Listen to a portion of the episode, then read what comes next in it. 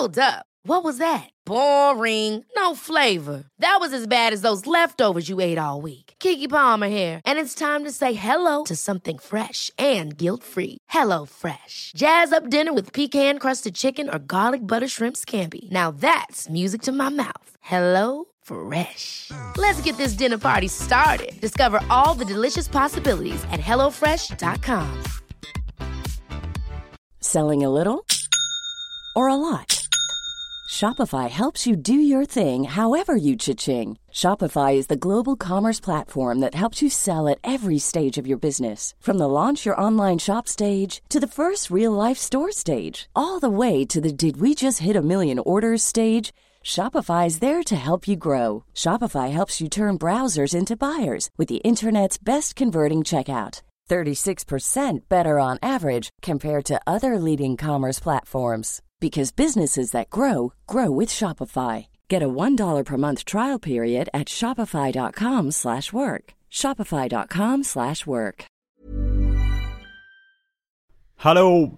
Simon Gärdenfors heter jag och snart börjar min podcast Arkivsamtal. Detta händer snart. Den 7 mars 2017 så kör jag stand-up, musik och lite annat skoj med specialisterna i Göteborg. Det vill säga Anton Magnusson och Albin Olsson. Det är en liten eftersläntrare på The Atta Bice Tour och det är nog den sista gången vi kör den showen. I alla fall i Göteborg. Det är på Henriksberg och biljetter finns på biletto.se. Sök efter The Atta Bice Tour. Den 10 mars så visas En slapp timme, min stand-up special, i repris på Comedy Central. Ni kan kolla på den där. Eller så se den på Dova Skanstull med mig. Jag kommer nog vara där med några kompisar. Klockan 22.00 börjar den. Sen dagen efter, lördagen den 11 mars, så kör jag stand-up på ett nytt ställe i Stockholm som heter Pure Night Club. Jag headliner den kvällen och Johanna Wagrell och lite andra kör också. Och biljetter hittar ni på Stockholm Comedy Club snedstreck Pure. Alltså Pure. Och glöm inte att jag turnerar med Peter Wahlbeck i maj. I fem svenska städer. Biljetter till det hittar ni på gardenfors.se. Håll ögonen öppna om ni bor i Göteborg, Stockholm, Malmö, Jönköping, Gävle, Lund, Umeå, Linköping eller Växjö. För då gör jag någonting i din stad. Stand-up blir det förmodligen. Surfa in på gardenfors.blogspot.com för mer info och länkar gällande alla mina gig. Och följ mig på sociala medier, till exempel Instagram. Där heter jag atgardenfors. Men nu kommer Arkivsamtal. Mycket nöje.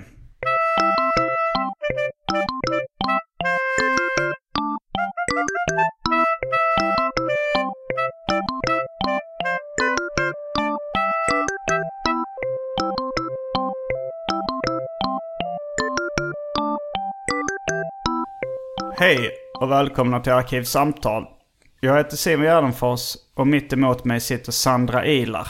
Hallå, hallå. Välkommen hit. Tack så mycket. Eh, en Är det- kort presentation av dig Mm. för lyssnarna som har glömt eller aldrig hört något avsnitt med dig innan. Eller inte vet vem du är. Vill du, vill du sköta den Är själv? det jag som ska presentera? du, du kan välja om jag ska sköta presentationen eller om det är du nästan skönare om du gör, du vet när man sitter i så cirkel när man skulle göra det, när man bara Ja. hej, hej jag heter Sandra. Man kastar en boll och den som har bollen får se, berätta lite om sig själv. Ja, och sen tänker jag man är kanske ganska dålig på att förklara sig själv ibland. Ja. Eh, Sandra Ilar är kanske först och främst ståuppkomiker. Men har även på senare tid profilerat sig inom poddvärlden. och eh, du jobbade nyligen på eh, Tankesmedjan i P3. Ja, jag hade ett statligt jobb. Du hade ett statligt jobb. Och vi ska, vi ska komma in på det jobbet eh, i den här podden. Mm. För vi har, vi har något, eh, något av ett uh, gärdsgårdsscoop idag att bjuda på. Eh, nej men du, du fick då jobb på Tankesmedjan i P3. Exakt, jag började där nu i januari. Januari. Ja, så lite mer än en månad sedan. Och sen kommer jag ihåg att vi satt i AMK Morgon-studion, podcasten AMK Morgon. Och du fick ett sms eller någonting, eller du fick massa meddelanden om att du hade blivit censurerad. Ja, det var, ja, det var så det började. Klipp till vi- cliffhanger. Nej men nu, jag tänkte vi kanske borde ha välj drycken och lite sånt där.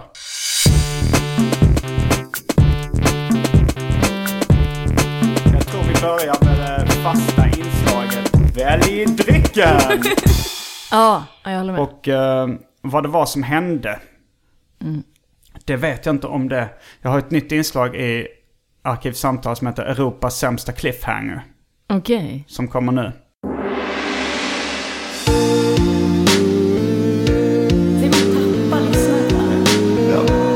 Europas sämsta cliffhanger. Fast frågan är så här. Det är, kanske, det är en ganska bra cliffhanger det här. Det är ju lite spännande. Det är lite spännande.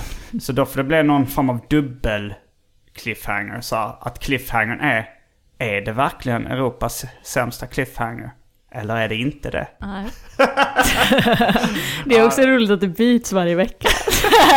att är Europas sämsta och sen nästa vecka kommer den ännu sämre. Att det som kunde vara så sämst, sen så var det, och så var det inte så dåligt. Ja, det påminner om, eh, om filmen Office Space. Har du sett den? Nej. Där han säger att, eh, eh, att när man hatar sitt kontorsjobb. Och då så är eh, varje dag är lite sämre än den förs, förra. Så varje dag är den sämsta i hans liv någonsin. Det är också lite så tvärtom syndrom på Björn Ranelid. Alltså att säga hela tiden att allt är sämst. För han är ju så att allting han säger är jag är den främsta författaren. Eller ingen har skrivit lika många, ingen har gjort lika många författarframträdanden som mig. Alltså allting är att han är den bästa. Men att du ska hitta att allting är det sämsta någonsin. Ingen har gjort så få författarframträdanden som mig. Nej, jag har gjort faktiskt ganska få författarframträdanden. Ja. Mm, Men det finns ju de som har gjort noll också. Eh, Ja, det finns det ju. Det är frågan om det är få.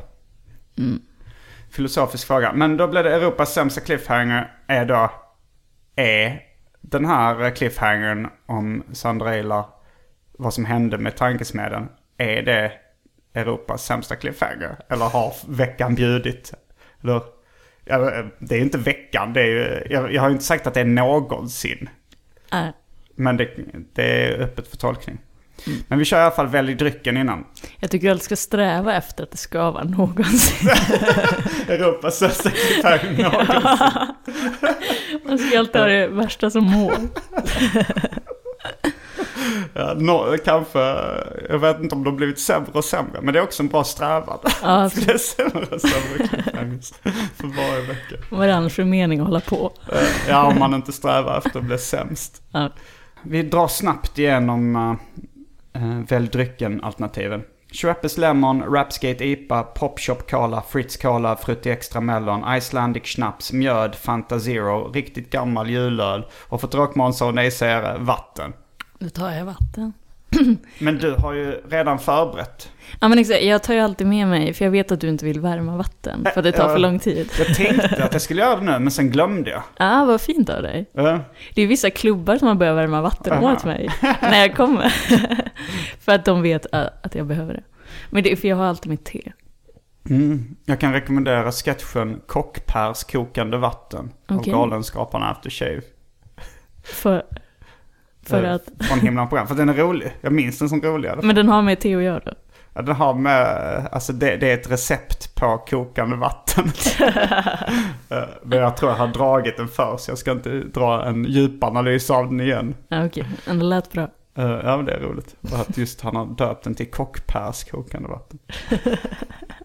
Men då har han också förberett. Ja, Nu kunde jag inte hålla mig från att gå in lite på sketchen. men det, för en gång när jag skulle uppträda på Henriksberg, då, Mm. de, då gick jag in i köket och frågade om jag kunde få varmt vatten. Mm.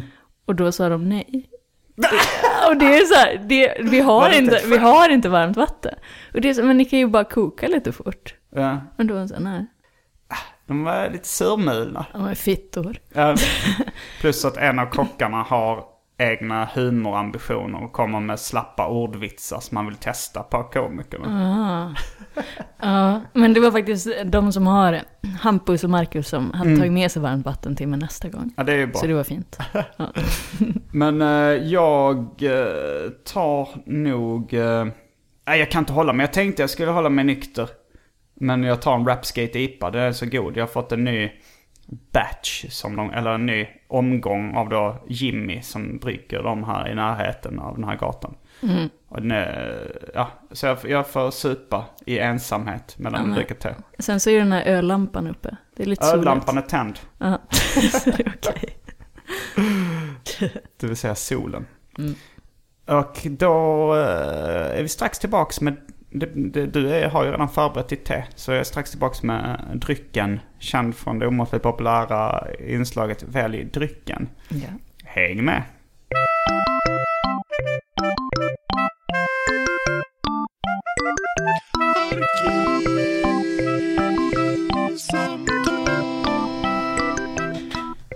Då är jag tillbaks. Och eh, nu så ska du få berätta i ditt eget tempo.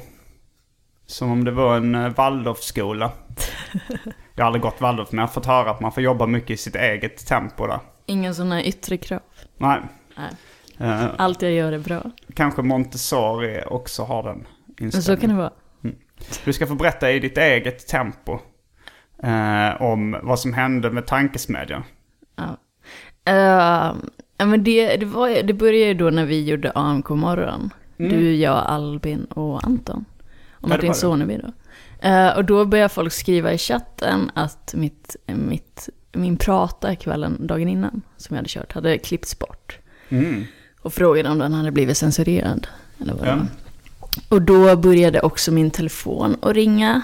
Och så gick jag ut, för jag stod och pratade när ni gick hem där ute i trapphuset. Vem pratar du med? Eh, min ansvariga utgivare.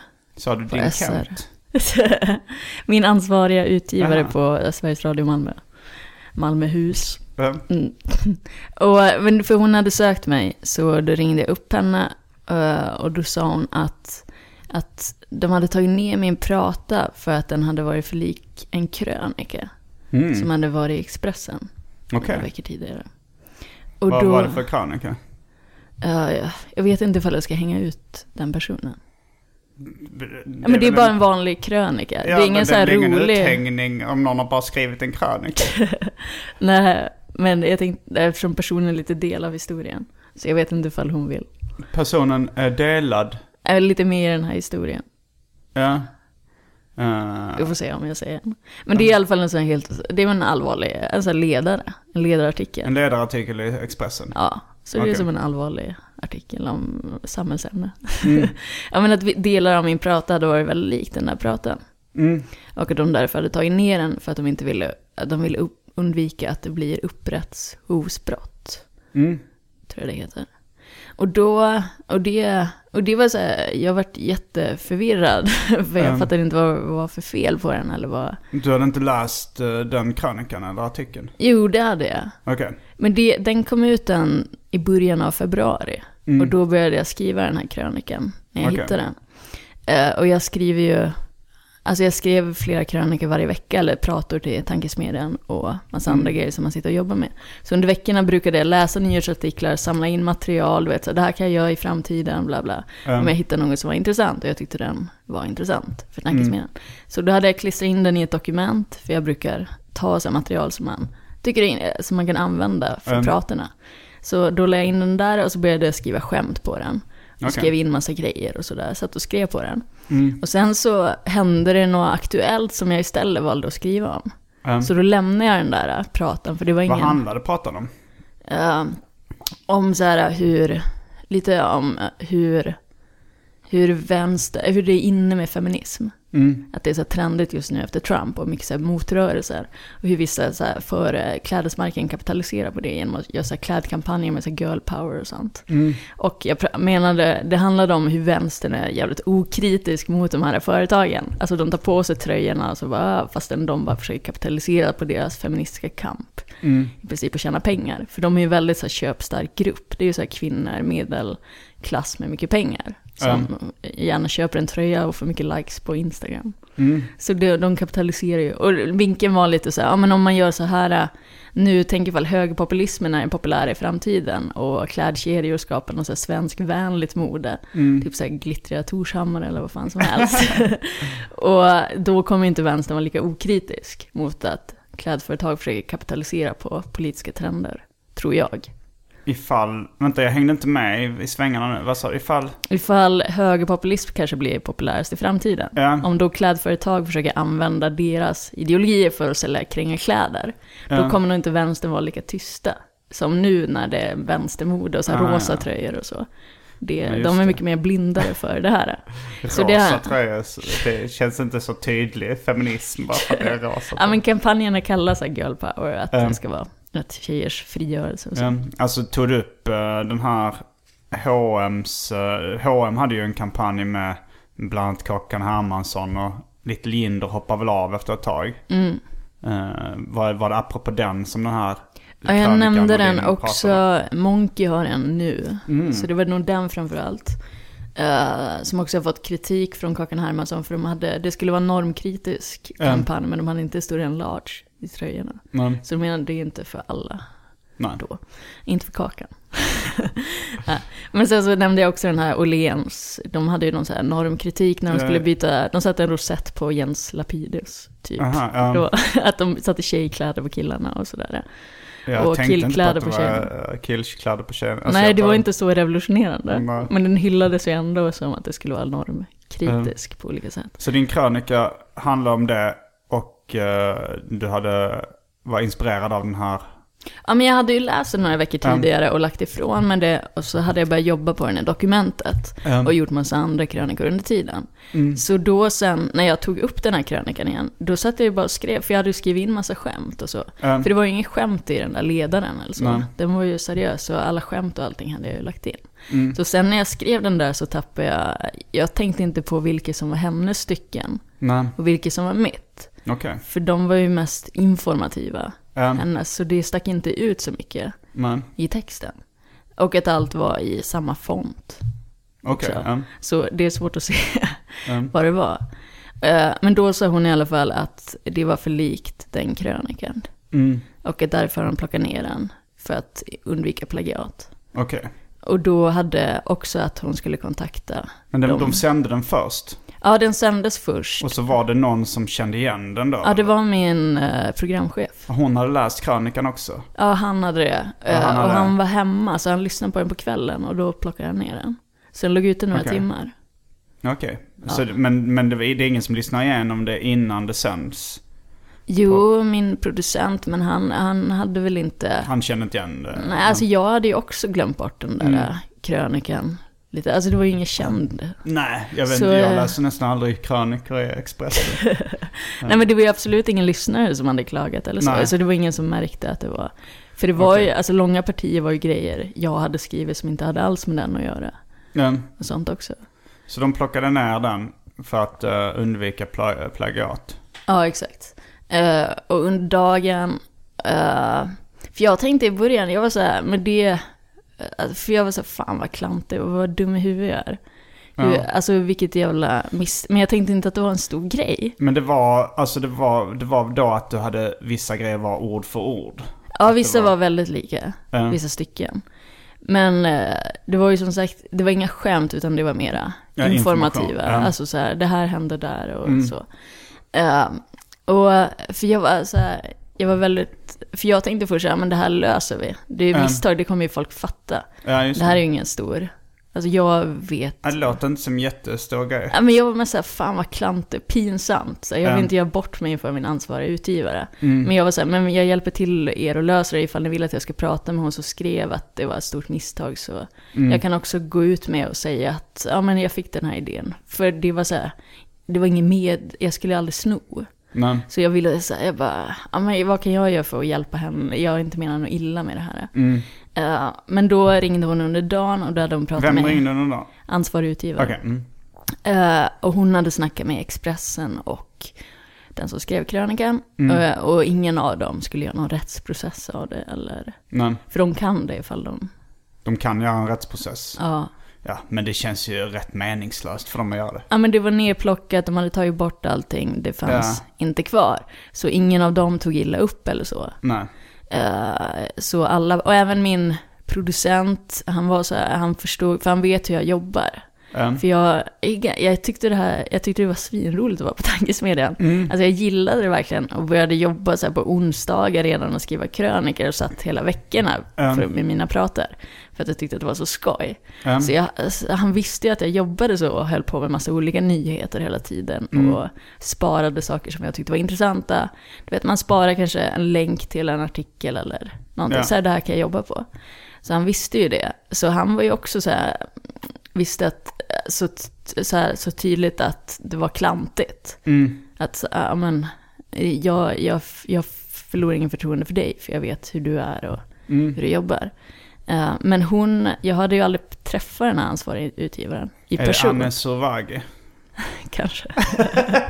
Ja, ja, jag har ju haft mina duster med henne också. Ja men det, alltså, ja hon var, för hon såg det på ett helt annat sätt. Än både min producent och programchefen. För båda var ju så här, vi gillar det jättemycket och vill ha det kvar. Det här är, Jag har haft ett, eh, ett samtal med henne som jag har citerat många gånger. Ja, det, det var när vi hade specialisterna på P3 eh, som radioprogram. Och hon, eh, hon eh, upprört sa Normaliserande av pedofili och ett grovt sexuellt språk på en tid på dygnet och många unga lyssnar. jag hade överdrivit den imitationen lite. nej det var ganska likt. Men hon tog bort ett helt avsnitt av, eh, av specialisterna. Ja, nej men hon, eh, för, för då var det så här, det var väldigt skillnad med attityden hos oss på program, alltså min, eh, oss, min producent och mig och så, jämfört med henne, för hon tog det jätteallvarligt. Och det var alltså hon sa att det hade kunnat skada hela rykte och så här, Det hade kunnat skada hela Sveriges Radios rykte. bygger ju på förtroende. ja, men så hon tog det jätteallvarligt. Och... för- Tankesmedjan är ju hennes favorit också. För när vi, när vi eh, hade då specialisterna så var hon så här, Hon tog upp tankesmedjan hela tiden så här, Tankesmedjan, de har i alla fall en politisk agenda. Men jag förstår inte syftet med det här med skämta om pedofili och så här. Ja, vi försöker vara roliga så Det här. var kul. Men de har en politisk agenda, det, det kan förstå. De har fått mycket klagomål. Men de har ändå ett syfte, ett polit... Ja. Jo, för jag har jättestor politisk agenda. Står det. Ja, Thomas är Högblom och- Fortsätt. Eh, ja, men i alla fall. Och sen så ringde hon och sa att då hade ju allting löst sig, det hade inte blivit en grej av det. Men hon ringde då och sa att eh, hon skulle säga upp vårt avtal. För att hon inte längre hade förtroende för mig. Anne Sovagi skulle säga upp ditt avtal på tankesmedjan för att hon inte längre hade förtroende för Men det. vi går ju alla på faktura som egenföretagare. Ja, just det. Och då skulle hon säga upp det. Och då, jag vet, det var svinjobbigt för att jag har trivs så bra där. Och hade jätteroligt. Ja. Och det känns som någonting jag hade kunnat göra lång tid framöver. Och det Fast, var bara så jävla ja. snope. Det var så här, va? Jo, jag, Alltså jag fattar att det, det som hände inte var bra på något sätt. Men det var så klantig grej att gå ut på. Du vet, det var så pinsamt.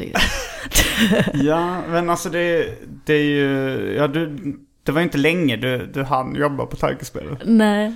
Och, eh, och, och jag, jag har mer förståelse, alltså för det, det hände ju en, en grej där jag och Albin råkade, råkade, vi råkade faktiskt plagiera um, Niklas Lövgren, en ung komiker. Okej.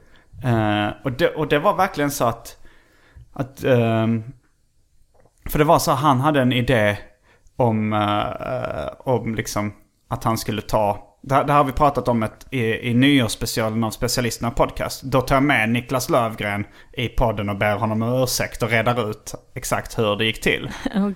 Ehm, och, nej men det var så han hade en idé om att han, eh, på hans Patreon så var det så att om man skänkte en viss summa så, eh, så, så skulle han ta ett, eh, han skulle ta ett bett av en Snickers och säga en mening in i en kamera och så fick den som hade skänkt pengarna välja exakt vad han skulle säga. och och det, det, det tyckte så här, jag, jag tror han pratade om det med Albin och kanske med mig. Och sen så, sen så jag och Albin började prata om det någon gång när vi var fulla i en bar. Och att det var en ganska rolig idé och att så här, man borde... Och sen så bara någon gång under samtalet så helt plötsligt glömde vi att det var Niklas Lövgrens idé. Och fick för, och bara så här, glömde det helt plötsligt och, och fick för oss att det var vår egen idé. Och det var så konstigt för att, för sen pratade vi om det i, i specialisterna. Det, det här liksom, det är ju ingen... Eh, det, ju, det här var ju liksom ingen eh, stor grej för det var liksom en okänd komiker. Det, det var ju taskigt mot honom liksom. Ja, han har minst makt. Han har minst makt i hela världen kanske, Niklas Löfgren. men eh, men det, var, det var så här, han, och han hörde det avsnittet av Specialisterna där vi presenterade som vår egen idé. Ja. Och, och liksom när han, han skrev det på Twitter så bara shit, oj, jag, jag, jag erkände direkt, ja, fan det, jag hade glömt att det var din idé, förlåt. Eh, men det fick mig ändå att, eh, att förstå hur man helt bara kan glömma bort. Alltså hur man kan, hur man kan, eh, och du, du kanske inte, jag tror vårt brott var värre än det du gjorde. ja men Eller det det... slarvet liksom att du råkade kopiera in Ja, för det är så jävla text. klantigt. Ja. För det, men också när det går flera veckor, man läser en massa grejer och så glömmer bort. Alltså det var så här, ja men den här tanken, jag tänker inte på att den kom från en ledare eller så. Nej. Utan att, ja men den här tanken, den här banan kan jag gå. Ja. Och så att man, man glömmer, som ni, att ni, man glömmer bort var man hörde det. Ja. Och plötsligt så blir det som ens egen tanke. ja, och det var så konstigt. Ja, jag förstår, alltså jag har så svårt att förklara vad som hände i min egen hjärna där. Och att det tydligen hände ah, i Albins hjärna samtidigt. Ja, Alla bara, vi glömde bort att det var hans idé. det är kul när ni är tillsammans också. Båda blir, det blir nästan... Ja, nej men för, för vi snöade in, alltså vi var rätt packade och, och efter några öl så trodde vi att det här var världens bästa idé som skulle göra oss till miljonärer. Och det kanske var just Niklas Löfgren-grejen blev er minneslucka. Att just den grejen, just den meningen när ni säger men det här är ju Niklas idé, det är det ni glömmer. Ja, nej, men, eh, ja, men det var intressant för jag hade helt glömt bort det efter ett tag. Ja, Eh, och jag tror i ditt fall är det nog minst lika lätt att glömma bort att okej det här, eh, ja, och man bara så har lite information som är inklippt från en krönika. exakt. När det inte heller är skämt eller för ledare eller krönikor, de är inte så personliga. Alltid. Det är inte så något tydligt skämt som... Men det var här- kanske vinkeln då också som uh, Ja. Soragi tyckte att, eh, att den var... Ja men det tyckte jag också när jag läste igen. Så jag Mm. förnekar ju inte på något sätt att, att det var för likt. Det tyckte jag också sen när jag läste igenom det igen. Mm. Och det är så här, och då kan jag, och då är det så här, ja, jag har inget problem att erkänna att jag klantade mig ordentligt.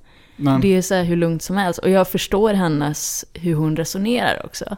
För även om min producent tyckte jag var bra och ville ha kvar mig, Mm. så är ju hon ansvarig utgivare. Och hennes jobb gynnas ju av att hon ser till så att alla följer sina regler och att allt är rätt. mm, Så det är ju bättre för henne att göra sig av med mig, än att bara tillåta mig kvar, för då blir tankesmedjan, det är bra för tankesmedjan. ja, men, men samtidigt så förstör ju, alltså både det här som när, eh, när eh, hon blir arg för att vi skämtar om pedofili och det här liksom att att vara, jag, vad jag tycker är lite överdrivet känslig vad det gäller inspiration. Eller liksom så här. De förstör ju ändå lite för Sveriges Radio och P3 genom att vara så, alltså programmen blir ju tråkigare. Ja, men när hon, när hon inte riktigt lyssnar heller på de som är kreativt ansvariga. Ja. Och som gillar att jobba, som jobbar med mig varje dag och som jag kommer bra humor. överens Det är med. rätt uppenbart tycker jag. Alltså när hon säger en sån sak som att, eh, att, att eh, specialisten inte har något syfte och därför förstår hon inte det. Framförallt också när ni ska göra ett humorprogram. Ja just det. det Ni vart ju inte anlitade att göra satir. Och det här, ifall det är någon som... eh, Alltså det här samtalet spelar jag in i smyg med Anne Sovagi. Så jag har det, ifall det är någon som skulle ifrågasätta att hon har sagt de här sakerna så finns det på band någonstans på min dator. Eh, för det Men var det så var samma, för jag tänker det hon sa till dig, det var ju Mm. verkligen eller hon lägger ju som en skuld på er. Ja. Ni driver med pedofili. Och det var samma sak med mig, att hon fick mig att känna Ja, mig som en Normaliserande av tjuv. pedofili. Så Ja. Det var inte bara att vi driver med pedofili. Nej, ni gör det så att det sprids ännu mer. ja, men för mig så var det samma att hon fick mig att känna mig som en tjuv. På riktigt. Som skulle straffas. Mm. Och det var så... Det, jag hade kunnat ta det om jag hade gjort det. Alltså om det hade varit medvetet. För då hade jag ju förtjänat det.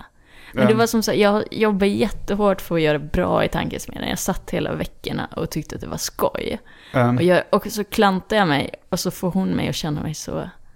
Ja, nej men det, Det så här- det, jag tror att jag som känner dig och alla andra förstår ju så här att du är för smart för att så här medvetet plagiera någonting. Alltså med tanke på att jag Att- tyckte att det var jättekul att Ja, vara ja. där så hade det varit helt idiotiskt att sno något. Nej, det var ju ingen så här kringlan-grej att du försökte få sparken liksom. Exakt, jag gillade att vara där. This is Paige, the co-host of Giggly Squad, and I want to tell you about a company that I've been loving, Olive and June. Olive and June gives you everything that you need for a salon quality manicure in one box. And if you break it down, it really comes out to $2 a manicure, which is absolutely insane. It's also so easy to get salon worthy nails at home with Olive and June. The difference between how your nails used to look when you did them yourself and now with the Manny system is a complete game changer. The best thing about Olive and June too is it's a quick dry. Dries in about one minute, lasts for five days, and full coverage in up to one to two coats. Visit oliveandjune.com slash perfectmanny20 for 20% off your first system. That's oliveandjune.com slash perfectmanny20 for 20% off your first system. Planning for your next trip? Elevate your travel style with Quince. Quince has all the jet setting essentials you'll want for your next getaway, like European linen, premium luggage options, buttery soft Italian leather bags, and so much more. And is all priced at 50 to 80% less than similar brands. Plus, Quince only works with factories that use safe and ethical manufacturing practices. Pack your bags with high-quality essentials you'll be wearing for vacations to come with Quince. Go to quince.com slash pack for free shipping and 365-day returns. Ever catch yourself eating the same flavorless dinner three days in a row? Dreaming of something better? Well, HelloFresh is your guilt-free dream come true, baby. It's me, Gigi Palmer. Let's wake up those taste buds with hot, juicy pecan-crusted chicken or garlic butter shrimp scampi. Mm. Hello Fresh. Stop dreaming of all the delicious possibilities and dig in at HelloFresh.com. Let's get this dinner party started.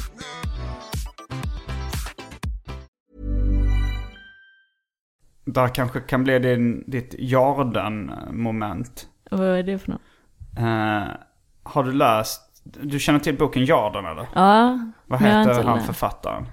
Uh, Jag har glömt vad han heter. jag har också glömt. Ja. Men, eh, men var, alltså som jag minns den historien så var det att han hade... Han jobbade på någon stor svensk dagstidning. Kan ha varit Dagens Nyheter. Och eh, han... Jag tror han hade... Jag vet inte om det var att han hade någon personlig biff med någon... eh, att han skrev en recension av någonting som inte var utgivet ännu. Att han bara sa det, det här nu, nu är jag extremt dåligt påläst. Det ska jag inte sticka under stol med. Men det kan ha varit så att han, att han recenserade en, en bok som av en författare han hatade och bara skrev en sågning utan att ha läst boken. Ah, okej. Mm. Eh, och då fick han sparken. Och, eh, och liksom var paria lite i, i journalistbranschen. Och blev tvungen att börja jobba i Jarden då. Som återigen dåligt påläst, men i hamnen i Malmö tror jag det var. Och liksom med ett sånt riktigt eh, skitjobb. Eh, och sen så skrev han då en bok som hette Jarden som blev, jag skulle säga det årtiondets, det vill säga förra årtiondet kanske. Jag kommer inte ihåg när den kom. Men eh, liksom en av de mest uppmärksammade böckerna. Alltså så, om hur det var att ta ett eh, skitjobb i ett sånt hårt eh, arbete. Det, den, den blir jättestor och känd den boken. Och, Så det blir så att man förvandlar något dåligt till något bra. Att Ja. man gör. Men, det känns som en sån, om, om ditt liv eh, blir en film eller en eh, roman eller liksom en biografi. Så är det ju en sån tydlig liksom uppgång och, och en dipp i, i dramaturgin. Att få sparken liksom. Och sen, eh, och sen försöka jobba sig upp igen. Jag hoppas, för det är ju så, för du är ju också frilans och man har mm. För det var så skönt att få jobba på tankesmedjan också för att det är en stabil inkomst under våren. Mm. Att äntligen så här kunna pusta ut lite så ja men jag vet att även om det där gigen inte blir av så får jag, jag har i alla fall den här grundlönen. Mm. Så också att förlora det är också så här. Ja, men jag tror inte, jag tror inte du behöver oroa dig egentligen. Jag tror att, det, att, uh, att om du bara fortsätter. Jag tror problemet folk gör när de liksom är med, ifall de, ifall de hamnar i, i trubbel liksom. Att mm. folk slutar producera. Mm. Alltså först var jag så, jag bara så fan vad pinsamt, jag kommer aldrig komma över. För det här, um. för känslan av skam är fan det jobbigaste som finns. Mm. Alltså den är så förlamande. Men det är samtidigt roligt. Alltså så när, när, jag, när jag börjar skämta om saker som jag skäms för. Ja. Eller skriva om saker jag skäms för. Det är ofta det bästa. Fan plågas ju på riktigt. Ja, det, det gör mig. Men det är för att folk kan relatera till ofta, ja. tror jag. Alltså så, relatera till saker som folk tycker är för pinsamma att prata om i allmänhet. Mm. Då blir det ofta för en större sprängkraft också, tror jag. Alltså, det, för jag är ju själv en väldigt så perfektionistisk människa. Ja. Alltid vill vara A-student, alltid ska prestera bäst. Ja. Och då att göra bort sig, det tar så hårt. Det är så här duktiga flickan-imagen bryts. Men det är kanske bra. Jag har inte vågat berätta för mina föräldrar. jag tänkte jag ska göra det innan det här avsnittet, men jag... men det, det, är rätt, det är rätt många grejer som eh, jag har tagit upp i den här podden som jag inte jag har vågat berätta för mina föräldrar. Mm. Som, eh, som då liksom, som jag tror då att de uh, har hört. Alltså speciellt min mamma vet, jag lyssnar rätt ofta på podden, men så jag mm. vet ju vissa grejer. Att så förmodligen har de hört det här, men, uh, men, uh, men jag har inte berättat det för dem liksom. Och sen tar inte de upp det med mig för att det kanske är för pinsamt att ta upp också. så kan det vara. De vill inte heller att du ska veta att de stakar dig så mycket. Är så besatta av ditt ja, det, det är väl med. Ja, jag, jag berättar rätt mycket skvaller om mig själv i podden. Liksom. Mm. Det är kanske därför de lyssnar, för att de vill veta. Ja. ja. Jag tror bara min mamma lyssnar i och för sig. Jag tror min pappa bryr sig inte tillräckligt mycket. Men är det saker du inte berättar för att du vet att de skulle bli upprörda om du hörde det? Nej men jag vet inte. Till exempel uh, när jag blev ihop med Angie. Som är 17 år yngre än mig. Då tyckte jag det var ganska pinsamt att berätta för mina föräldrar. Mm. Eller så här, bara, jag tyckte det var, alltså så här, så då pratade jag om det i poddar först. Eh, och sen, eh, och sen, men sen så tror jag, alltså då visste jag inte att min mamma och min syrra hade eh, så här lurk-konton på Instagram. Och följde mig där. Okej. Okay. Och då, och då eh, så trodde de att för då var det någon som hade skrivit i kommentarerna så här att... Eh, så här, jag vill också ha en 17-årig flickvän. Jag tror Angie var 20 vid det tillfället. Mm. Men, uh, men då trodde min mamma och min syrra att jag var ihop med en 17-åring. så då var det så här, åh hon var 20 i alla fall. ja, det blev De så. andas ut. ja. Ja men det var en sån grej. Ja. Det hade också varit kul ifall du bara hade skickat den här Smoke Weed It Puss till dem. ja, den, den är jag helt första. övertygad om att till exempel min mamma har hört. Men hon kom, har inte kommenterat det. Ja. för, det är också, för mina föräldrar är världens snällaste. Mm. Så de skulle ju absolut inte bli arga. Eller? Nej. Men det är ju så att jag inte vill att de ska bli ledsna. Eller såhär besvikna. Ja, men jo, också jag förstår det. Du vet att mamma, mamma så gillar Sveriges Radio. Så, här, det, så här, men det är fint att du jobbar på SR. Uh. Och så här, att hon tyckte om att lyssna så här, klockan 16 när det sändes. men, hon, men hon måste ha märkt att du inte är med längre. Jag, men jag sa att jag var sjuk. det är så, vad fan. Det kostar att man beter sig som ett barn, ja, fast ja, man är vuxen. Hur gammal är du? Uh, 27. 27. Ja. ja, jo men det, jag, jag, kan relatera till 100%. Alltså, jag tror aldrig man, jag, jag är 10 år äldre, eller 11 år äldre, jag är uh. 38. Men eh, så jag, jag, känner exakt samma sak. Jag kommer bete mig precis liksom. För det är också det att man kan åka ut i världen och mm. gör, du vet så här, skaffa sig världens utbildning eller klättra Mount Everest eller vad fan så, man, gör så här, jätte, man kan bli så vuxen. Uh. Det har kanske gått 20 år som man flyttat hemifrån. Så mm. kommer man hem och så blir man exakt samma, så här barnsliga, du vet, ja. så, Alltså, mamma, du vet, man har inte utvecklat ett piss när man väl kommer hem. Nej, Nej, det är intressant. Men, men, eh, men på ett sätt tror jag att det är lättare att bara, ehm, att bara säga till din mamma så här. eh, vill, du veta, eh, vill du veta sanningen om varför jag inte med på tankesmedjan? Lyssna på det här avsnittet av Arkivsamtal. Eller är det lättare att, att, eh, att liksom ta det på telefon först? F- jag vet fa- ja, Men det är nog lättare att ta det på. Jag tror att hon skulle ta lite illa upp om jag inte sa det till Ja. henne först. Jag kommer ihåg jag läste en intervju med, med Timbuktu i Nöjesguiden. Där han berättar att han uh, testat heroin. och då är det också en sån sak som att han, eh, och han, han pratar om så här att, eh, att det vet inte hans föräldrar om. Och så säger då intervjuaren, men det kommer de få reda på efter de har läst den här intervjun. Så säger han, ja jag tänkte prata med dem om det innan den här publiceras. Det är lite samma Ja, det, ja. situation. Även om, jag vet inte. Men jag tänker också att jag tvingas till det då. Att nu Ja. måste jag ringa. Nu, alltså jag har ju gått i en och en halv vecka och inte tagit upp det. Mer. Eh, Även har du haft mycket ångest eh, för det? Ja, alltså första dagarna mådde jag jättedåligt. Mm, för jag såg det ändå på stand-up-klubbarna.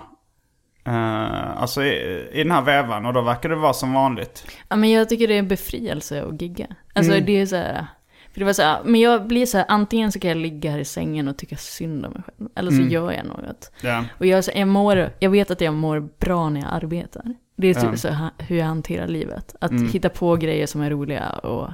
Och just på stand-up-scenen, då, kan, då måste du vara här och nu. Du kan Ja. inte tänka på bekymmer. Och det är också skönt sätt att så bara kanalisera saker som man är med om. Mm. Bara få utlopp för det på scenen. Jo, jag, jag berättar mycket så av eh, saker jag tycker är pinsamma med mig själv.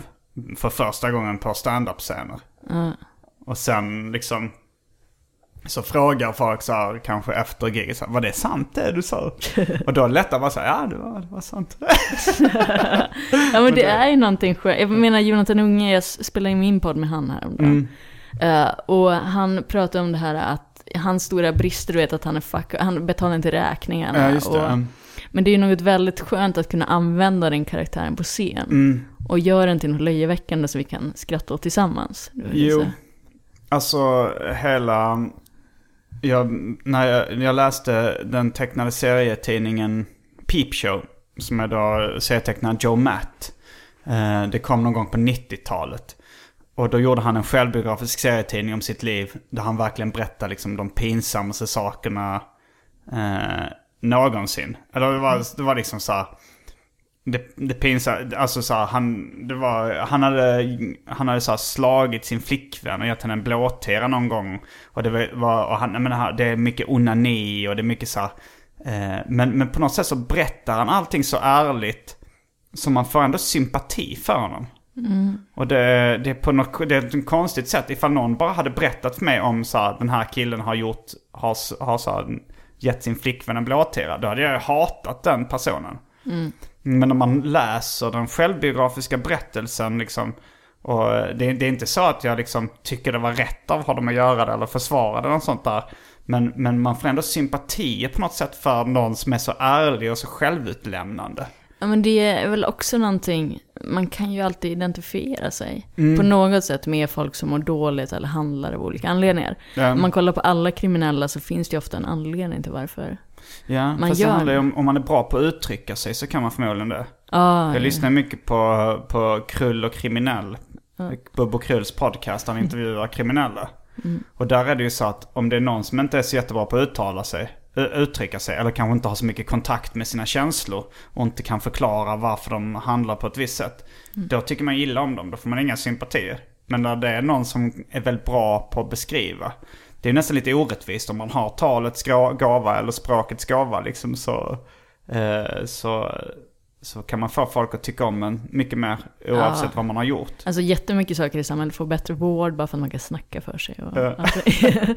Men det är Albert Camus bok Främlingen handlar Han dödar ju en, en person. Eh, och sen så, det handlar ju om lite livets absurdism, att han bara iakttar allting utifrån. Utan att göra motstånd. Så här, och hans mamma dör den dagen. Och det nämns bara lite så här, så här I förbifarten. Ja, och sen så slutar med han dödar någon. Alltså hela den här processen. Mm. Och han bara står som det och så här, men då får samhället döma mig. Mm. Och Och att får det- man sympatier för karaktären då i boken? Nej, alltså lite för den här äh, att man kan känna uppgivenheten och handlingslösheten inför. Mm. Okej, i ett kort anfall så dödade jag någon. Men jag är fortfarande samma person och samma Ja. sådär. äh. Ja, men det är ofta skönt att läsa den typen av, av liksom självbiografier eller höra den typen av stories. Eh, jag, jag känner, alltså när jag känner att jag har gjort bort mig på, på, på olika sätt så känner jag att det är skönt att läsa om andra. Speciellt folk som jag, som jag eh, idoliserar eller ser upp till. Att de också har gjort bort sig liksom. Ja men de flesta har väl begått misstag eller Ja, ja. gjort mänskliga saker. Absolut. För det är ju någonting, man gillar ju en person mer som har brister nästan. Ja, absolut. Än som är perfekt. Jo, så är det när, när jag skrev den här radiositcomen till P3 så läste jag böcker om ehm, alltså, hur man skriver sitcoms.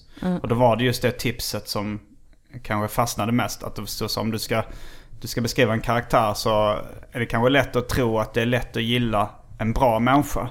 Men eh, det är tvärtom. Att ju mer brister du visar hos en karaktär desto lättare är det att tycka om människan. Ja, men så är det ju. För Ja. det är mycket bristerna som gör en empatisk. Alltså det...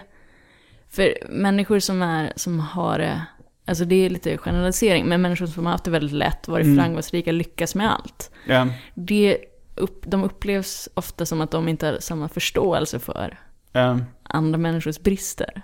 Den här elitistmänniskan eller Ja. övermänniskan. så svaga, för jag brukar, för jag är ganska liberal i mitt tänkande. Men Mm. jag tänker också så här att vi behöver välfärdssamhället för att jag tror inte individen är stark. Alltid. Jag tror många är svaga. Mm. Så okej, vi kan ju säga så här, alla ska klara sig själv. Mm. Det är upp till dig ifall vi lyckas eller inte. Ja, men alla är inte starka. Nej. De flesta är svaga. Nästan ingen är väl speciellt. Nej, eh, så det brister på den idén att jag inte tror på människan. men också, eh, nej men det är också som vi sa, alltså det är genom handling jag tänker att man kommer vidare. ja. För du, jag vet jag pratade med dig om, alltså alla projekt Mm. du har startat har du gjort på eget bevåg. Alltså det är ingen som har sagt åt dig att, du har ju inte gått SR-vägen eller SVT eller, Jag har väl försökt. Alltså så här, jag har ju försökt. Alltså, jag har försökt få, vi försökte ju få specialisterna som ett eget program på SR. mm, Och jag har ju jag har jobbat som sidekick på P3 Populär till exempel. Mm. Och, eh, men, men det... Men jag vet inte riktigt. Alltså, Men tror du slits- specialisterna hade fått större genomslag i radio än när ni har det som podd? Jag vet inte. Nej, det kanske de inte hade. För jag har, alltså som sagt, jag har gjort åtta tankesmedjan Mm. i alla fall. Och jag får tusen gånger mer på ett av mina poddavsnitt Mm. av Ilar än på en. Den där hör jag knappt. Nej, nej men så, så det, den erfarenheten har jag också. Alltså när jag, när jag är med i ett radioprogram som har 300 000 lyssnare eller någonting. Ja. Så är det oftast noll eller en. Ja, Ibland men- två som kommenterar. För de pratar ju om att eh, tankesmedjan har 300-400 000 lyssnare. Mm. Men grejen, många av dem är ju som slentrianlyssnare, kanske i bussen på vägen hem. Den, Eller bilen eller... De vet, det kanske står på i något rum. De vet Mm. inte riktigt exakt vem det är som pratar namnet på personen. nej. Eller, för, men när någon har laddat ner din podd, då har de aktivt gjort ett val. De har Ja. valt din podd, laddat ner den och vet vem du är som pratar. Mm. Och det är mera dedikerad lyssning. De, det är sällan det står på bara slentrian i något kontorsrum. Ja men så är det och, och sen plus att man kan ju vara mer personlig. Alltså det, man kan ju säga vad man vill i en podd. Jag, jag tror inte att jag eh, skulle, alltså det är ingen, folk kan ju nog inte gilla så mycket om jag sagt att Anne Sorvagi är dum i huvudet på, på Sveriges Radio. Ja, det alltså. P3. Det hade klippts bort förmodligen. Men det är så skönt att man kan säga, man kan säga lite vad man vill. Jag kan prata om i stort sett allting i den här podden. Ja, men det är för, för jag och Aron ska starta en ny satir, eller där jag får skriva politiska krönikor. Smultronställe, så vi ska göra det tillsammans, att vi sitter och analyserar. Uh, Och det alltså, känns I ju- samma upplägg som Tankesmedjan? Ja, eller? lite, men det är för att jag tycker att det har varit så kul. Mm. Så jag har varit så ledsen att jag inte får göra det längre. Mm. Och då är han så här, men jag, vi har gjort lite poddar ihop och det funkar bra, vi gillar att jobba Mm. ihop. Aron Så- Flam för uh, oinsatta lyssnare. Så då ställer han upp och så vill han göra det. För att jag ska ha något kul också. Mm. Ska ni Ja. släppa det en gång i veckan då eller? Ja, ja, exakt. Vi börjar imorgon. Mm. 24 februari. Ja. Så det, alltså det är ju som ett sätt att, alltså jag hopp, för där finns ju friheten att faktiskt kunna säga, för det är ju saker som man har skrivit nu under tankesmedjan som Mm. inte har fått komma med.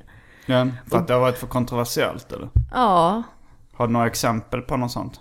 Men jag skrev en grej om barnäktenskapet, jag tyckte det var ett helvete att svenska staten, att myndigheter tillåter att flyktingbarn får fortfarande vara gifta och bo med sin man när de kommer hit. Alltså Mm. det är förbjudet för svenska barn, men inte utländska tydligen, att man gör Okej. skillnad på barn och barn. Som Mm. säger, ja men svenska barn de ska ju ha feministisk frigörelse och skaffa sig ett liv och så men de här är ju vana med förtryck och underkastelse, så Mm. de kan få fortsätta vara gifta och så. Att man behandlar barnen väldigt Olika, olika, och att det finns någon så lite rädsla för att man ska kränka någon kulturellt eller religiöst. Nej, jag visste inte att, Att det inte var kan lagligt med barnäktenskap i Sverige. Det är lagligt eh, för de som har gift sig i ett annat land. Alltså Okej. de bodde i ett annat land när de var gifta, men det är ju inte lagligt i Sverige. Men, Men ändå men, så men kan två svenska barn åka till ett annat land och gifta sig där och sen komma tillbaka och vara gifta? Jag vet Nej, jag tror de måste ha medborgare. Nej, Jag vet. Det har varit ett roligt experiment. Nej, men för det är också för de här små flickorna, de, har ju heller helt, de är ju också helt maktlösa. De kan inte språk, de har inga pengar. Så de blir fast med den här mannen. Mm. När de lämnar dem. Men är det ofta då att ett barn gifter sig med en vuxen? Eller är det... Ja, oftast. Och oftast flickor då. Som Ja. gifts bort. Med betydligt äldre män. Mm. Ja, det var också något fall med någon flicka som blev gravid här i Sverige. Alltså f- 13-14 år. Ja, men då borde det ju ändå vara, äh, räknas som våldtäkt mot barn enligt lagens Ja, mening. exakt. Men svenska staten ser genom fingrarna Mhm. när det gäller de här. Ja, men det snackade jag om. Och då vill jag ha en, för hon heter typ Åsa Regner, hon som handlar om här jämställdhetsministern i regeringen. Mm. Och hon deltog på Fadimegalan som handlade om så hedersförtryck, att kvinnor Mm. ska få vara fria och inte bli ja, underkastade. Och då menade jag att det var ungefär att hon deltog där samtidigt som hon ser med, genom fingrarna på de här flickorna som hamnar i händerna Mm. på de här männen. Var lite som att, en, att hon som aids-smittad skulle delta på, i en aids-gala samtidigt som hon knullar runt utan kondom. och, så, ja, och så kände jag så här, ah, men det är lugnt, hon ligger ju ändå bara med andras barn. Du vet så här, Ja. inte våra svenska barn. Alltså. Så det fick jag till exempel inte ta med. Nej. Och Fastän jag tyckte att det var att- retoriskt bra.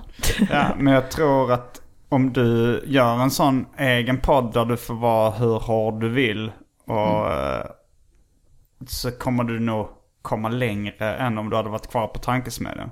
Så man har ju mera makt över sin plattform. Ja. Jag kan ju inte bli sparkad Nej. på samma sätt för saker jag säger.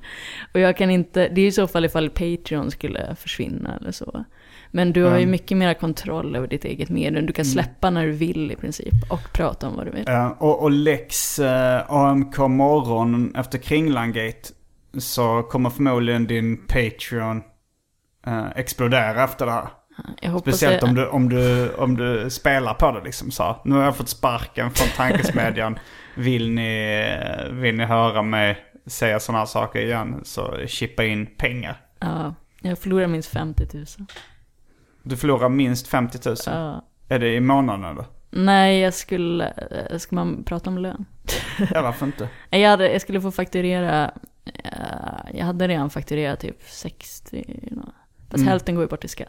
Mm. Och sen skulle jag i slutet av april få fakturera typ 48 000 och sen när i Alltså det var juni typ 48 60 på faktura i månaden. Att, Nej, inte i månaden, utan jag, alltså, det, man fakturerar för typ några månader i taget. mm. Så inledningsvis så fick jag fakturera typ 60 eller någonting. Och sen Okej, får jag för, fakturera, Vad är det per avsnitt eller per? 3 och 2 fick jag. 3 och 2 per faktura Ja. per avsnitt? Okej. Men det är olika, de har lite olika löner. Mm. Men jag hävdade att jag hade så hög utbildning så att jag skulle få den. Ehm, Jag kan ju ta en massa konsultuppdrag om jag inte hade gjort det här. Ja, Men det måste vara en viss frihetskänsla nu. Att du kan prata om vad du vill. Ja men det är det ju. Och sen är det också kul, alltså Aron är ju verkligen en sån som inte passar in i SRs han har ju fått gå från jättemånga uppdrag. Ja, eh, ja han pratar ofta om eh, sina duster med SVT och... Ja, han vill ju gärna hävda att det här är en konspiration. att de har gjort ja, sig av med mig för att jag är obekväm. Du tar upp för hårda ämnen. Men Ja, det tror jag nog inte. jag, alltså jag vet ju att jag fuckar upp på klantarna mig. Um, Så det... Alltså jag kan tycka att, när jag, när jag fick höra det så tänkte jag, ja men det här, är, vi berättar bara vad som har hänt, det är ju bara missförstånd. Mm. Jag tänkte aldrig att, jag, att det var någonting som man kunde bli kickad för. Att det skulle bli så stort. Nej. jag tänkte så, det här, men vi löser det här bara. Det är Ja. ingen stor grej. Men sen så var det så här, aha, oj. Var det så? Och det är rätt roligt för det är ganska oväntat att du, just du också får sparken från Ja, men jag Sveriges vet, Radio. för jag var så jävla dedikerad och tyckte att det var så kul. Ja, men också att du, du är känd som noggrann och, Ja. och ganska, alltså så här, anal nästan liksom. Men och det är kul att så här, geniet Söderholm fortfarande är kvar som typ gick in för att få sparken i tankesmedjan. Ja, han pratade om, om knark och sådär väldigt eh, tidigt, att han tog kokain och sånt där för mig. Ja, han gjorde det på våra när vi gjorde test. Um, Eh, ja. ja, det, det är spännande. Ja, de, men de är ju ganska, de är ju ganska, det, kan ju hända att, för jag, tänkte så att eh, när, när, eh, alltså Anne Sovagi, alltså jag har gjort mycket i P3 som de inte har gillat. Bland annat eh, Musikhjälpen när jag och Frej rappade om knark i Musikhjälpen. Det var väl liksom en ganska medvetet skämt slash provokation. för att det kändes så fel att göra det. Ni såg tillfället Ja. och tog det. Ja, just det. Men då, ehm, då var det, eh, vad heter hon, Kajsa Lind någonting. Ja, exakt. Ja, jag vet vem du menar. Kajsa Lindberg, Kajsa Lindholm, Kajsa Lindberg tror jag hon heter. Eh, hon, hon var med och ta- startade tankesmedjan, jag blev jättearg för det. Och, ehm, och, och jag... ehm, så när, när Emma Knyckare hade ett radioprogram på P3 så, så, så presenterade hon lite gäster som hon ville ha, eller lite eh, liksom sidekicks på sitt program. Och då så var det bland annat mig. Eh, Men då hade då Kajsa sagt att eh, nej vi kan inte ha Simon Gärdenfors. Så han varför inte det? När han är för eh, liberalt inställd till droger. Eh, och hon sa så här, men fan ni har ju...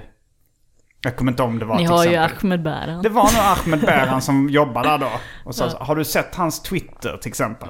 Har du, har du Har sett ni det? tagit ett pissprov? Eh, eh, och det, det, det bara ignorerade hon liksom. Ja. Så det finns ju en ganska stor skopa hyckleri. Ja, du, du hade, be, du, eh, du hade in- kommit undan om du hade varit svart. Jag vet rätt. inte det. Eller bara om, jag hade gill, om de hade gillat mig tror jag mer. Om du hade varit mer sympatisk.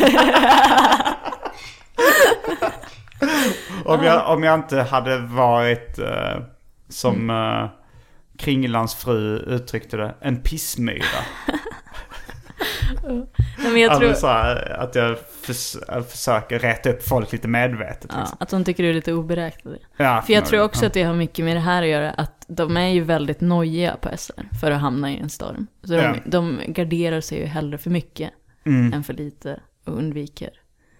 Ja, allting. vilket gör dem ganska tråkiga. Ja, det gör ju det urvattnat. Ja. Alltså det är väldigt svårt att göra satir i public service om man inte får ta ställning eftersom det är det satir går ut på.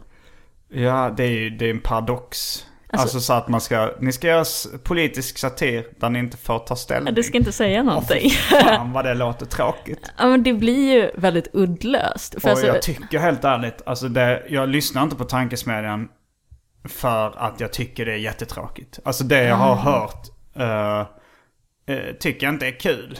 Men det blir ju mellanmjölksatir, alltså Mm. den säger ingenting. Och det blir väldigt okontroversiella.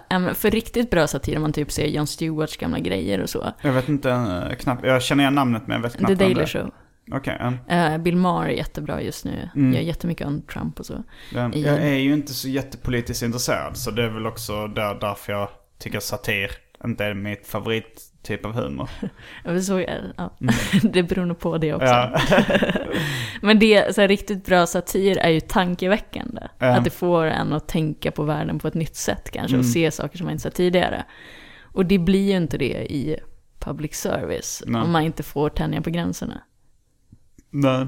Men sen är det också så att jag tänkte på det att uh, Lilla Drevet var väl liksom så här folk, alla de hade väl jobbat på tankesmedjan innan. Och sen så gjorde ungefär samma upplägg som tankesmedjan där de var helt fria. Och eh, SR kan komma med vilka eh, alltså så här, lyssnarsiffror som helst. Men jag ska ändå säga att Lilla Drevet är mycket mer älskat Absolut. än uh, Tankesmedjan. Och liksom deras uh, medverkande är, blev stjärnor liksom. Jag tror att Ola Söderholm var inte alls en lika stor stjärna när, innan han började Lilla Drevet. Nej. Jag Och det- snackade faktiskt med Ahmed just om det, att hans karriär påverkades inte alls. Inte När Petrinas heller. Nej. Nej, och Varken inte till eller från. som inte så mycket heller. Nej, jag tror att det är väldigt få vars, kanske Joha- Jonathan. Jonathan men, Unge, Men ja. jag tror att det var Jonathan som gjorde Jonathan. Inte just att han var i tankesmedjan, för han är ju briljant vad han än. Ja, om man är bra och man hittar en stor plattform så... Ja. så fast eh, men han kanske då kunde, kunde vara bra i det formatet. Jag har inte hört jättemycket av hans... eh, Men han hamnade också i blåsväder Ja, ganska det. mycket. Eh, att han, ja men det var diabetes. Ja. Men det var förmodligen då alltså, han, men, men, men vad jag har hört så, så, så eh, behandlades han ganska mycket med silkesvantar. Att han var den enda som fick fakturera. Så att han inte kunde, han kunde inte bli utlasad liksom. Ja. För att uh, Kajsa eller någon var typ kär i honom. Det här, nu är det bara, allt det här baserat på lösa rykten. Nej, men inte, kanske inte då romantiskt eller sexuellt Jag vill kär. påstå att det beror utan- på att han är släkt med Bonniers. Bonniers styr all media. Du undvek ordet jude då. Ja, jag vet. Jag sa Bonniers. Synonym. ja. ja, men han har eh, bra kontakter också. Ja. Nej, men jag håller med. Och sen så tror jag också... Varför får inte jag jobba på SR? Eh, nej, men det känns ju också som... Alltså framtiden ligger lite i att man gör saker själv. Ja, Och, så är det ju. Och, eh, och som- det är ju lite roligare också. Det är det absolut. Och um, som jag har snackat om innan i den här podden har jag citerat, jag tror det, det är något, någon Louis CK-intervju, kanske den senaste i WTF, där han snackar om uh, fenomenet dying and coming back. Att det finns, han tar upp olika exempel på komiker då som har uh, dött karriärsmässigt och sen kommit tillbaks. Han hade väl lite så själv också? Jo, det har han gjort. Till exempel eh, när han gjorde filmen uh, Pootie Tang. Ja. Då dog han karriärsmässigt och det tog decennier innan han fick förtroende liksom. Och sen igen. så var han väl, hans karriär var väl lite nere efter, innan han startade What the fuck. Mark Ja, ja, Maron. du snackar om Mark Maron Ja. nu. Jag snackade om, um, om Louis CK. Ja, men jag menade Mark Maron också. Ja, jo, Att så han, är det ju. Ja, Och även eh, Chris Rock var ett exempel på det. Att han, eh, han sög på SNL när SNL var som sämst. Så var han, alltså när, när eh, Saturday Night Live ansågs vara som sämst så var Chris Rock den sämsta där. Och han liksom, han dog karriärsmässigt. Men sen började jobba upp sin karriär via stand-up liksom. Och, och blev den han är idag. Men han pratar om det, om man har förmågan, då, vad han kallar det, dying and coming back. Då sitter man på dynamit och liksom det, det, de som kan göra det tar sig tillbaks efter att ha dött karriärsmässigt. Om man har den förmågan, då, då har man någonting alldeles extra. För jag, man får ju också lite revanschlust. Jo, det kanske Alltså är jag så. vet att jag är bra på det här, nu tar du ifrån mig det här. Ja. Då ska jag fan göra det på egen hand. Ja, Att man tycker att det finns något orättvisa i det. absolut. Och då vill man göra en, så att hon ska så här, ångra sig så här, fan.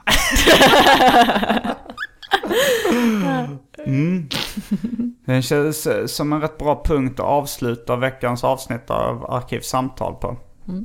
Då har vi bara en sak kvar. Vi ska rycka av skynket för uh, Europas sämsta cliffhanger. Ja, just det. Mm. Eh, och då var ju, alltså cliffhangern, det, det blir lite krångligt nu. För cliffhangern var ju först då det här nyheten som vi skulle avslöja. Att du fått sparken för tankesmedjan. Eh, men cliffhangern var, är det Europas sämsta cliffhanger eller inte? Och då är frågan, är den frågeställningen, var det här Europas sämsta cliffhanger? Var det Europas sämsta cliffhanger? Det är upp till er lyssnare att avgöra. Det är fan meta. Ja, jag, jag tappade mig själv efter ett tag. Det är kanske det som gjorde cliffhangern så otroligt dålig. För att det är så jävla krångligt så man kan inte riktigt... eh, man får inte den här känslan. Det är bara så att publiken är förvirrad så ingen Ja, kan men svara. Man, man alltså det, jag tror kanske det är den sämsta cliff. För man känner inte det här, åh f-" som en riktigt dålig ordvits. Så kan det göra Mm. ont i bröstet. Att man bara känner åh fy fan vilken dålig ordvits. Att den här cliffhangern, den har inte ens den här starka känslan. Det var så mellanmjölk. Vad sa du? Mellanmjölksatir. Ja, det Det är bara är så här. varken eller. För de är ju de jobbigaste giggen. När det Alltså går jag sådär. bombar hellre än och har svinbra gig än mellanmjölken. Ja, jo. För då är det som att man inte har någon effekt. de bara sitter där opåverkade. Heavy metal or no metal at all, wimps and posers leave the hall. Som hårdrocksbandet Manowar uttryckte den gång i tiden. Ja, det skriver jag under på. Det var allt för veckans Arkivsamtal. Jag heter Simon Gärdenfors. Jag heter Sandra Ilar. Fullbordat samtal.